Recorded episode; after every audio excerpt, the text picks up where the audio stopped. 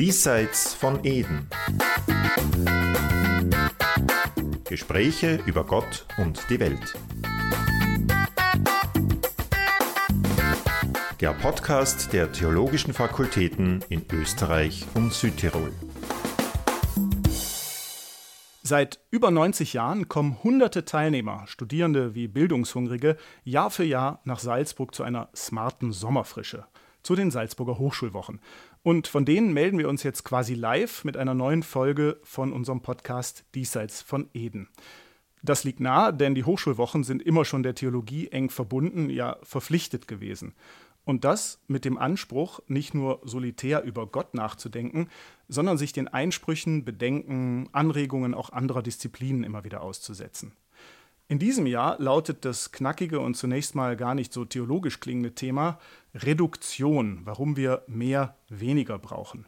Dass das Thema auch dezidiert theologische Momente enthält, wissen meine heutigen Gesprächspartner zu berichten und darzulegen. Das ist zum einen der Obmann der Hochschulwochen, der Salzburger Theologe Professor Martin Dirnberger, dann hier am Podcast-Mikro weiters der Paderborner Theologe und Eröffnungsredner Aaron Langenfeld und der Erfurter Liturgiewissenschaftler und langjährige Hochschulwochenbesucher Benedikt Kranemann. Herzlich willkommen erstmal in die Runde.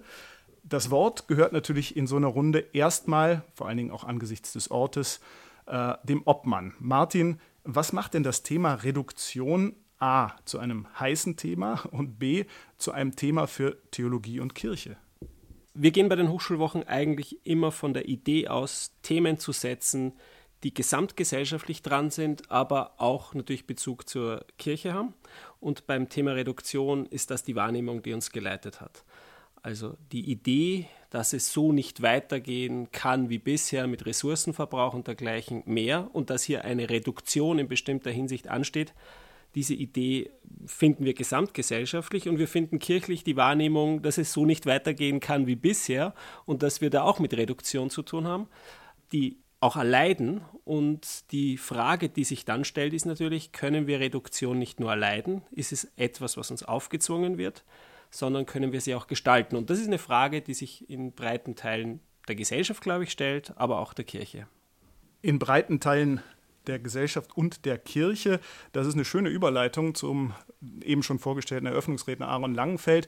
Aaron, du hast ja zum, dezidiert zum Thema Kirche geredet in deinem Vortrag. Ist das Kirche oder kann das weg? Aspekte der Reduktion und wie man sie quasi die Konzentration aufs Wesentliche sinnvoll gestalten kann. Was sind da deine Antworten drauf? Ähm, wie kann Reduktion gelingen und was sind Aspekte, wesentliche Momente, die gewahrt sein müssen und bleiben müssen an Kirche, damit Reduktion nicht nur ein reiner Abbruch ist? Also für mich zentral ist, dass ich glaube, gesamtkirchlich schon das Gefühl da ist, dass die Reduktion im Moment eher eine Zwangsmaßnahme darstellt. Also überall muss was weg, was man lieb und teuer gewonnen hat und ähm, immer in die Gefahr verleitet, dass die Kirche in ihrer Vielfalt reduziert wird, beschnitten wird, dass also bestimmte Zweige abgeschnitten wird, die aber für bestimmte Gruppen auch ganz wichtig sind. Und genau dem wollte ich mit meinem Vortrag oder auch mit meiner Grundintuition widersprechen, sagen, es ist eigentlich entscheidend zu schauen, wie wahrt man die Vielfalt, weil es gerade die katholische Kirche ausmacht, die Weltbeziehungen in ihrer Vielfalt zu würdigen. Und das muss gleichzeitig so passieren, dass das Wesentliche, sage ich jetzt, der Kirche nicht verloren geht, nämlich dass sie Vertrauen dem Menschen untereinander stiftet und hilft, positive Wirklichkeitsbezüge zu haben.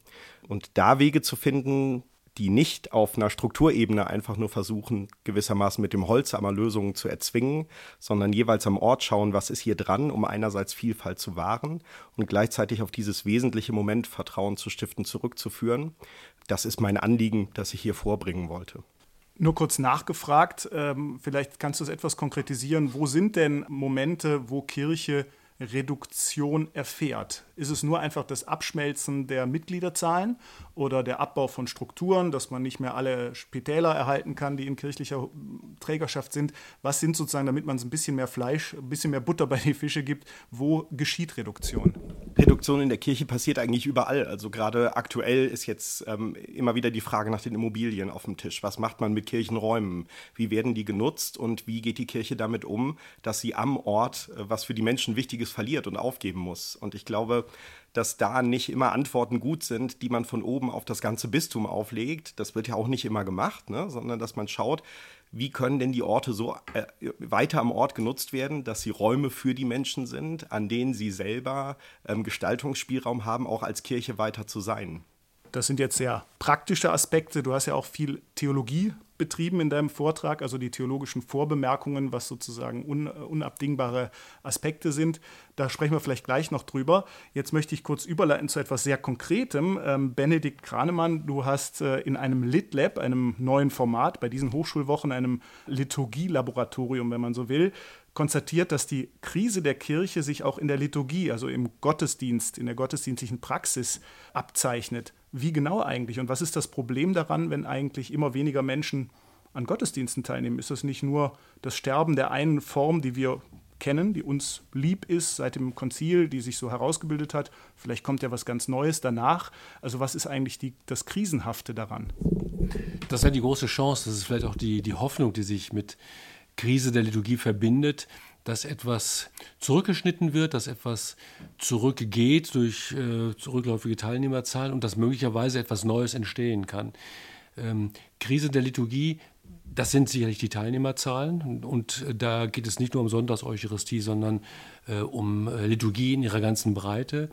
Krise der Liturgie, äh, die eigentlich allgegenwärtige Kritik an Klerikalismus, das heißt an ganz bestimmten Leitungsverantwortungsformen, Weisen des Sprechens und so weiter. Krise der Liturgie aber auch deshalb, weil viele sich mit den überlieferten Formen des Gottesdienstes, äh, der Sprache, mit den Riten, zum Teil auch mit der Theologie der Liturgie schwer tun. Und da sehe ich schon eine äh, Möglichkeit der Reduktion, zum einen wegzukommen von nur einer Form der Liturgie, die zumindest im deutschen Sprachgebiet nach meiner Beobachtung nach wie vor sehr dominierend ist, der Eucharistiefeier. Äh, zum anderen aber auch kritisch nachzufragen, was gibt es an Elementen in der Liturgie, Verhaltensweisen und so weiter, die den Blick auf das Wesentliche, was gefeiert wird, äh, verstellen. Und wo man einfach sagen muss, da muss etwas verschwinden, da muss etwas zurückgeschnitten werden, damit das, was im Mittelpunkt steht, wirklich lebt und die Menschen auch erreicht. Die katholische Kirche hat äh, im Laufe des 20. Jahrhunderts immer wieder in Dokumenten, das geht schon in den späten 1940er Jahren los, die große Bedeutung von Liturgie für das kirchliche Leben, das, die, das kirchliche Selbstverständnis äh, betont. Wenn wir jetzt in einer Situation sind, wo zumindest in Deutschland unter 6 Prozent der Katholikinnen und Katholiken noch regelmäßig am Sonntagsgottesdienst, Eucharistiefeier, Wortgottesfeier teilnehmen, ist das auf jeden Fall eine Problemanzeige. Und muss sich Kirche überlegen, was bedeutet das für ihr Selbstverständnis? Was bedeutet das für Spiritualität? Und wie schlägt sich das auch in anderen Bereichen kirchlichen Lebens wieder? Das ist keine Frage, die die Verantwortlichen kalt lassen kann, sondern ich würde schon sagen, das ist auch eine Frage, die Existenz von Kirche betrifft. Vielleicht eine Frage an dich als in Erfurt lehrender Theologe. Da ist ja die Situation äh, eine, einer extremen säkularen Gesellschaft, auch über 20 Jahre nach der Wende, ähm, wo vielleicht die Hoffnungen waren, dass dort die Lost Generation der Religionslosen vielleicht dann wieder sich, dass sich das umkehren lässt durch missionarische Arbeit von Kirche. Ähm, wenn ich, wie ich selber mitbekommen habe, gibt es trotzdem auch einen Reiz dieses Diaspora-Daseins als Kirche, dass das Innovation freisetzt. Wenn wir hier über Reduktion reden, dann wäre vielleicht auch die, die Frage, äh, was sind denn Chancen, die darin liegen? Kann man zum Beispiel jetzt in den Osten schauen, jetzt zum Beispiel nach Erfurt und auf Projekte schauen, wo man sagt, ah, das sind Chancen, um unser kleiner werden produktiv zu nutzen, um vielleicht irgendwie eine Schubumkehr zu schaffen? Also das beliebte entschiedene Jein. Zunächst muss man sagen, in den ostdeutschen äh, Bistümern ist die Zahl derer, die, wenn wir das mal so als äh, Markierung nehmen, derjenigen, die sonntags Eucharistie feiern oder eben Wort Gottes feiern, äh, mitfeiern, entschieden größer und höher als in anderen Bistümern. Aber sie ist auch rückläufig. Und sie ist auch rückläufig in volkskirchlichen Gebieten wie beispielsweise dem Eichsfeld. Auf der anderen Seite muss man sagen, hat man es nach der friedlichen Revolution verstanden, neue Formate von Gottesdienst, nennen wir es mal so, darüber kann man diskutieren, ob man das so bezeichnen will, nennen wir es mal Gottesdienst, äh, aufzusetzen, die zum Teil äh, wirklich weit in die Gesellschaft hineinwirken und die insbesondere auch Menschen ansprechen, die keiner Kirche angehören. Das ist unter anderem die Lebenswendefeier. Da könnte man, das trifft, weiß ich theologisch nicht ganz genau zu, aber ich äh, nehme es jetzt mal der Kürze halber so, sagen, Parallele zur Firmung, Konfirmation, auf jeden Fall zur, äh, zur Jugendweihe. Und da haben wir heute einen Ort in Ostdeutschland, Halle an der Saale, wo mittlerweile mehr Jugendliche an der Lebenswendefeier teilnehmen als an Firmung und Konfirmation zusammen. Nach meinen Informationen jetzt im Jahr 2023 800 Jugendliche. Und da zeigt sich schon eine Diskrepanz. Also auf der einen Seite ein nachlassendes Interesse bis in den Kern von Gemeinden hinein an dem, was tradierte Liturgie ist. Und auf der anderen Seite aber doch die Beobachtung, dass solche Feiern, Rituale äh, wie Rituale überhaupt gesellschaftlich äh, eine sehr, sehr großen, eine sehr, sehr großen Rückfrage, äh, Nachfrage sich erfreuen. Und ich denke, auch dieser Spagat ist nochmal eine Frage, was stimmt bei dem einen, ähm, was ist bei dem anderen möglicherweise das Problem und wie könnte man aus diesen neuen Feierformen möglicherweise auch nochmal lernen. Also eine Überlegung, warum es zu LitLab kam, zu diesem neuen Format bei den Salzburger Hochschulwochen, sind eben genauso Beobachtungen, wie du sie jetzt geschildert hast dass wir eigentlich der Überzeugung sind oder dass ich der Überzeugung bin, wenn wir hier nicht handeln und Impulse setzen, wie immer die ausschauen, dann sind wir in Kürze so weit, dass die Kompetenz flöten geht und auch nicht mehr problemlos neu aufgebaut werden kann. Eine Ritualkompetenz, die aus einer gewissen Traditionskenntnis herauskommt, trotzdem Neues probiert. Ähm, also wenn man diese Impulse jetzt nicht setzt, wird es schwierig. Und ich, ich sehe das auch so, dass es eine Form von Nachfrage oder Attraktivität gibt. Konkretes Beispiel, ich war jetzt vor zwei Wochen vor den Hochschulwochen mit Studierenden in Thésée. Das ist eine Form von Gottesdienst, die ist sehr reduziert. Da gibt es nicht so viel Kniebeugen wie im klassischen katholischen, äh, in der klassischen katholischen Eucharistiefeier. Und man geht dreimal über eine halbe Stunde ins Gebet und es entwickelt eine Sog- und Anziehungskraft, die ist erstaunlich. Und Menschen zu befähigen, eigene Formate auch zu entwickeln, keine Kopien, aber aus dem, was schon funktioniert heraus. Das muss ein Anliegen von Kirche sein.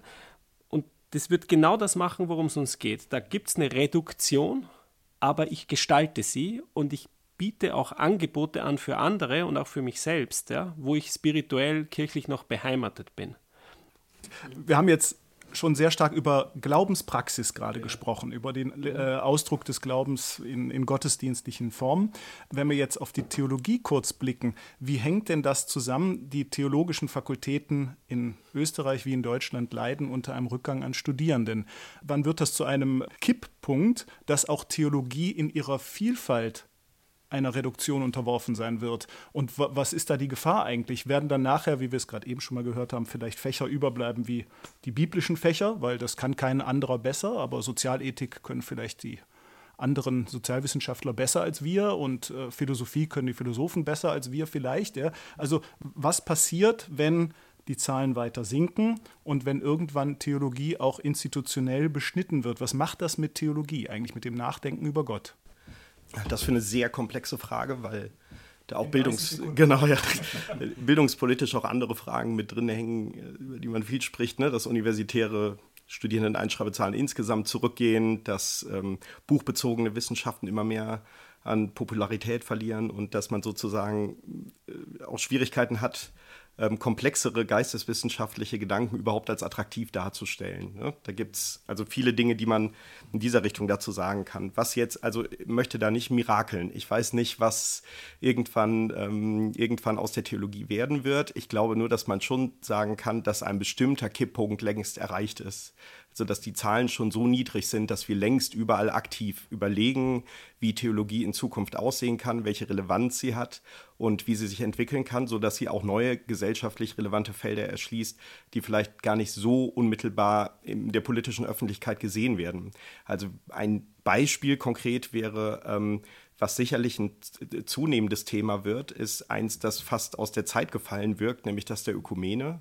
Ähm, wir haben sehr viel über interreligiöse Begegnungen und äh, Dialog im Kontext der großen Zuwanderungsbewegung um 2015 herum gesprochen. Es wird ja aber längst auch klar, dass für viele anders konfessionelle Gruppen in Deutschland haben, die theologische Ausbildungsorte suchen, die Kommunikation mit den großen hier noch großen Kirchen suchen.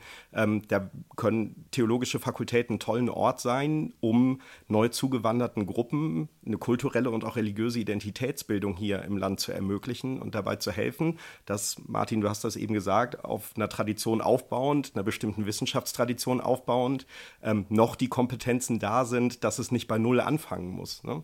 Und ich glaube, da ist ein Riesenpotenzial, sich selber auch weiterzuentwickeln und neu hören zu lernen, was gerade eigentlich gefragt ist, wer Theologie braucht und wofür sie dann da sein kann. Genau. Also ich habe keine steilen Thesen, ich habe auch keine Sätze wie Kirche muss und Theologie muss jetzt. Was ich mir selbst hin und wieder sage, ist, ähm, vielleicht muss man es tugendethisch probieren, ja? dass man zumindest Haltungen für sich selbst kultiviert, einer bleibenden Wachheit und Sensibilität, wenn sich neue Räume auftun, da reinzugehen. Einer bleibenden Wachheit, wenn es Möglichkeiten gibt, interdisziplinär anschlussfähig zu sein an der eigenen Fakultät, dann das Gespräch zu suchen. Ich, also der Masterplan, dass ich sage, jetzt entwickeln wir einen Fakultätsplan für die nächsten fünf Jahre, das funktioniert in meiner Einschätzung wahrscheinlich kaum, weil 2019 war Corona nicht absehbar. Was wissen wir, wie es denn weitergeht?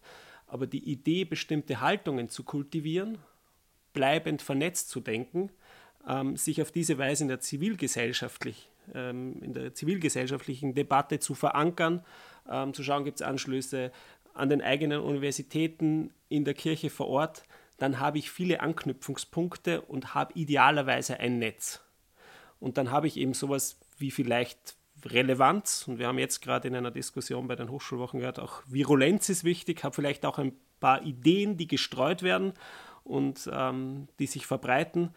Und vielleicht ist das das Einzige, was man anbieten kann. Ja? Das tun, was man kann, wach bleiben, sensibel bleiben, witzig bleiben, würde ich auch sagen. Die klassische postmoderne Kategorie, witzig, unwitzig darauf hoffen, dass sich dann neue, so wie beim Klettern in der Wand, neue Haltemöglichkeiten ergeben, die ich aber von meinem Punkt, an dem ich jetzt in der Wand bin, vielleicht noch gar nicht sehe.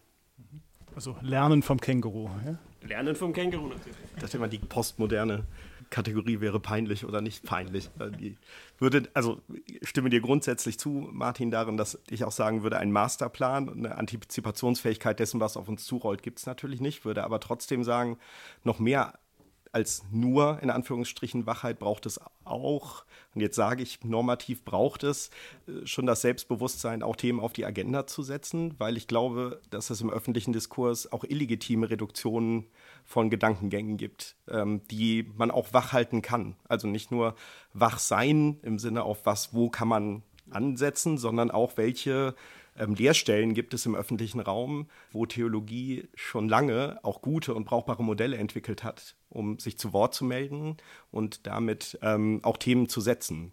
Ähm, das erscheint mir schon auch elementar. Was wären da Beispiele dafür? Also die, die, Gottesfrage überhaupt. Ja? Also die Gottesfrage wachzuhalten in einem säkularen Kontext als rationale Möglichkeit des Wirklichkeitsverstehen erscheint mir elementar. Ja? Es ist nicht einfach an sich schon kritisch zu sagen, Gott kann es gar nicht geben, sondern es ist Teil kritischen Denkens, die Möglichkeit immer wieder zu prüfen, ähm, unter welchen Bedingungen Menschen von Gott sprechen, was es heißen kann, davon zu sprechen. Und ähm, in dieser Aufgabe sehe ich Theologie schon, dass sie die rationale Möglichkeit immer wieder einspielt in die Diskurse und das auch aktiv tut und nicht nur, wenn sie angesprochen wird, sondern äh, in bestimmten philosophischen oder naturwissenschaftlichen Diskussionen darauf hinzuweisen, ihr überseht da was. Ja? Das, was ihr vielleicht unter Gott versteht, meinen wir nicht. Und das ist ein unterkomplexer Begriff von Gott. Und es haben über viele Jahrtausende Menschen komplexer darüber nachgedacht, als wir es gerade heute tun. Ob es die große Lösung gibt für die theologischen Fakultäten, da bin ich skeptisch. Äh, das wird sehr stark von Orten abhängen. Also Orte, an denen evangelische und katholisch-theologische Fakultäten nebeneinander existieren, haben bestimmte Möglichkeiten auf Zukunft in der Kooperation. Ein Ort wie Paderborn, meinetwegen, wo es ein sehr starkes Ökumene-Institut gibt, hat äh, eine bestimmte offene, äh, bestimmte Möglichkeiten. Jetzt sage ich mal, eine Fakultät wie Salzburg mit diesen ganzen kulturellen Möglichkeiten hat bestimmte Spielräume. Ich denke, die wird man, man wird die, die Spielräume vor Ort ähm, ausloten müssen. Und wenn Martin Dürnberger eben gesagt hat, man darf den Witz nicht verlieren, das finde ich, äh, finde ich den Humor nicht verlieren, finde ich sehr schön.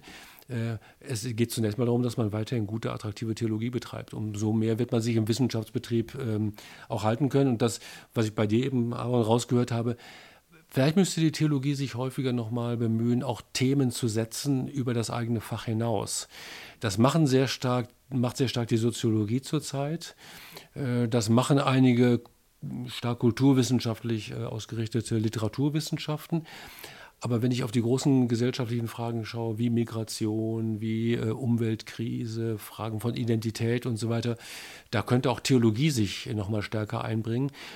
Und ich denke, auch wenn das manche nicht gerne hören, die theologischen Fakultäten dürfen sich nicht allein kirchlich verorten, sondern sie müssen über diesen engeren kirchlichen Rahmen hinaus äh, das wissenschaftliche Umfeld und die Gesellschaft noch, vielleicht sogar noch stärker, als das zum Teil schon der Fall ist, in den Blick nehmen.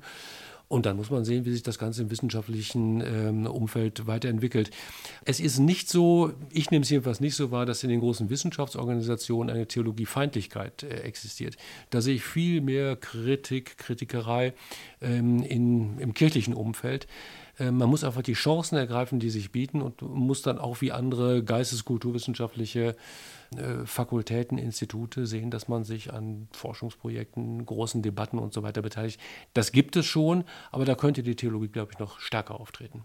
Meine Frage zieht auch ein bisschen darauf, ob der Rückgang an Studierendenzahlen, der Rückbau auch in theologischen Fakultäten, der wahrscheinlich kommen wird oder wenn er nicht eh schon im Gange ist, auch zu einer Verengung von Theologie führt. Also dass es eine Art Einigelung gibt, dass man sich vielleicht von verschiedenen äh, Diskursen zurückzieht und sagt, na, wir machen nur noch das eigene. Es gibt ja Fakultä äh, es gibt ja Hochschulen, kirchliche Hochschulen, die damit hausieren gehen, dass sie blühen, weil sie kniende Theologie machen. Ja? Und weil sie gerade nicht den Dialog vielleicht mit der Soziologie, mit der Philosophie in dem Maße pflegen wie eine staatlich-theologische Fakultät. Also ist diese Gefahr eine virulente oder nehmt ihr die wahr, dass Theologie sich zurückzieht? Das kann für bestimmte innerkirchliche Kreise interessant sein. Ich bin sehr sicher, dass das nicht die Art von Theologie ist, die Kirche und Gesellschaft brauchen würde nur zu der Sache der knien Theologie anmerken, dass ich bei den Studierenden schon das Gefühl wahrnehme, dass es da eine Suche gibt, ähm, sehr geistlich gesprochen, aus der Haltung des Beters heraus Theologie zu treiben, als Identitätssuche.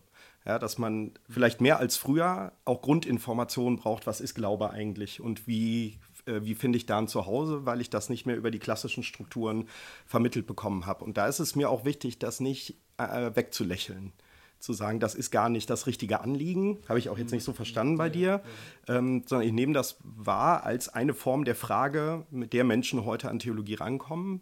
Wie kann ich eine religiöse Identität ausbilden in dieser Tradition? Das ist eine Aufgabe, die wir haben, die nehme ich auch ernst. Ähm, und in dem Kontext ist es, und jetzt wage ich mal eine These, äh, vielleicht gar nicht so gut, dass die Theologie sich so dermaßen ausdifferenziert hat, wie sie das im Moment ist. Weil die Diskurse gelegentlich gar nicht mehr zueinander finden. Ja, also der Methoden, die Methodenvielfalt so enorm ist zwischen den einzelnen Disziplinen, dass es ganz schwierig ist, mit manchen Kolleginnen und Kollegen ähm, bestimmte theologische Fragen überhaupt noch zu diskutieren, weil man sich gar nicht zuständig fühlt, in dem Bereich Auskunft zu geben oder gar nicht mehr traut, aus dem Bereich was zu sagen zu diesem Bereich. Das bedeutet nicht, dass da keine Berechtigung drin ist in Methodenvielfalt, unbenommen, ja, aber dass man sich eher wieder bemüht, auch da ein bisschen zu reduzieren auf Themen zum Beispiel, an denen man zusammenarbeitet. Das fände ich entscheidend, auch im Blick auf die Kommunikation nach außen. Ja, was tun wir eigentlich? Nicht alle dasselbe, aber doch ähnliche Themen bearbeiten. Ist eine interessante Wahrnehmung jetzt von dir, Aaron, wo ich mir nicht sicher bin, ob ich sie teile, ähm, weil die Ausdifferenzierung einfach stattfindet als nat natürlicher Prozess unter Anführungszeichen. Ich glaube, das ist so, das ist auch in anderen Wissenschaften so. Das ist bei uns am Gang, wo es nur Fachbereich systematische Theologie heißt, schon extrem. Und das sind auch nicht die Themen, glaube ich, die uns vielfach zusammenhalten, sondern ich würde tatsächlich jetzt so sagen, eher so Freundschaften. Ja. Dass das das Interessante ist, dass ich mit einer Biblikerin über ein Thema viel leichter ins Gespräch komme, wenn man sich, wenn man vertraut ist miteinander, wo auch klar ist, ich bin nicht Experte in dem Bereich und kann dann die Frage stellen. Also dass das, auch wenn es ein sehr altertümlicher Begriff ist, wie, wie ein Kit wirkt. Jetzt wirklich ganz trivial formuliert. Also die Ausdifferenzierung, glaube ich, kann man schwer zurückdrehen. Ähm, man kann nur hoffen, dass man andere Menschen findet, die spannend sind, interessant und so wieder irgendwie zusammenfindet. Auch vielleicht von dem, was von, von Studierenden herkommt oder von uns erwartet wird, dass man ansprechbar ist und sagt, okay, ich finde das spannend, was du jetzt an Frage an mich heranträgst. Vielleicht kann ich es nicht beantworten, aber schauen wir mal, wie es weitergeht. Es war jetzt häufiger die Rede von den Orten, die man neu öffnen sollte, um auch neue, neues Nachdenken über Gott zu ermöglichen, ähm, über, um über theologische Relevanz nachzudenken, also neue Orte zu suchen, haben wir jetzt mehrfach angetippt. Einer dieser Orte, um jetzt zum Anfang den Bogen zurückzuschlagen, sind ja die Hochschulwochen, die genau das versuchen. In welcher ein, ein, ein alter Ort, ein, jetzt, ein alter Ort, der aber immer noch jung geblieben. Ein, ein alter, jung gebliebener Ort, genau, über 90 Jahre alt. Äh, wir können fast sagen 100 Jahre alt. Das ja, hört sich, sagen, runden wir auf. Runden wir auf, rund 100 Jahre alt. Was macht denn, vielleicht können wir es so ein bisschen runden, das Ganze auch, was macht diesen Ort attraktiv eigentlich? Ja, warum ähm, sind die Hochschulwochen so ein Dauerbrenner weiterhin? Und kleiner Ausblick, was erwartet die GästInnen denn im nächsten Jahr eigentlich? Ich tue mir ein bisschen schwer, als Leiter das Loblied auf die Hochschulwochen zu singen. Ich tue mir natürlich sehr leicht, das zu machen, aber wie authentisch das dann ist, ist schwer einzuschätzen. Warum ist es attraktiv? Naja, ich kann sagen, was ich glaube. Ich glaube, es ist attraktiv natürlich aufgrund der Location, ja, das Setting in Salzburg im Sommer während der Festspiele. Das kann ich halt anderswo schwer reproduzieren, das kann ich auch digital äh, nicht reproduzieren. Also so ein Podcast ist nur ein Abklatsch natürlich Nein, ähm, nein, nein, nein. Na, ein Podcast ist eine ganz, eine ganz tolle Sache natürlich. Aber noch toller ist es, Menschen zu treffen vor Ort im Festspielbezirk. Und dann passieren zwei Dinge, glaube ich, die psychologisch auch, glaube ich, die entscheidenden Motoren sind, um zu neuen Ufern aufzubrechen. Was brauche ich psychologisch von den Menschen, die ich lese? Ich brauche zwei Dinge. Ich brauche sympathische Menschen rund um mich und ich brauche Muße. Dann bin ich bereit, mich mit neuen Ideen auseinanderzusetzen. Und die Hochschulwochen schaffen es, glaube ich, seit 90 Jahren, jetzt keine große Bande von Freunden und Freundinnen zu sein, aber doch interessierte, kluge, smarte, sympathische Menschen ins Gespräch zu bringen, in einem Raum, der handlungsentlastet ist. Das ist der Salzburger Festspielbezirk im Sommer. Ja, und die Kombi mit der Schönheit der Stadt, glaube ich, das macht den Reiz aus. Der Reiz wird auch 2024 noch bestehen, wage ich zu behaupten. Und das Thema ist äh, bereits gesetzt. Das Thema heißt fragiles Vertrauen über eine kostbare Ressource. Und die Idee, die wir damit verfolgen, ist wieder identisch. Wir haben das Thema Vertrauen in der Gesellschaft und wir haben das Thema Vertrauen existenziell in Biografien und wir haben das Thema Vertrauen auch in der Kirche. Und wir wollen wieder ausgezeichnete Referenten, Referentinnen, die klügsten Köpfe nach Salzburg locken, um dazu zu referieren. Ja, dann vielen Dank euch dreien die, für dieses Gespräch, für dieses anregende Gespräch.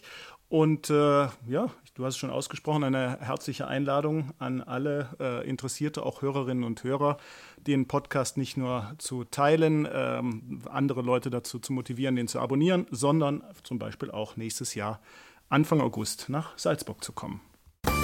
Dieser Podcast wurde Ihnen präsentiert von den Theologischen Fakultäten in Österreich und Südtirol.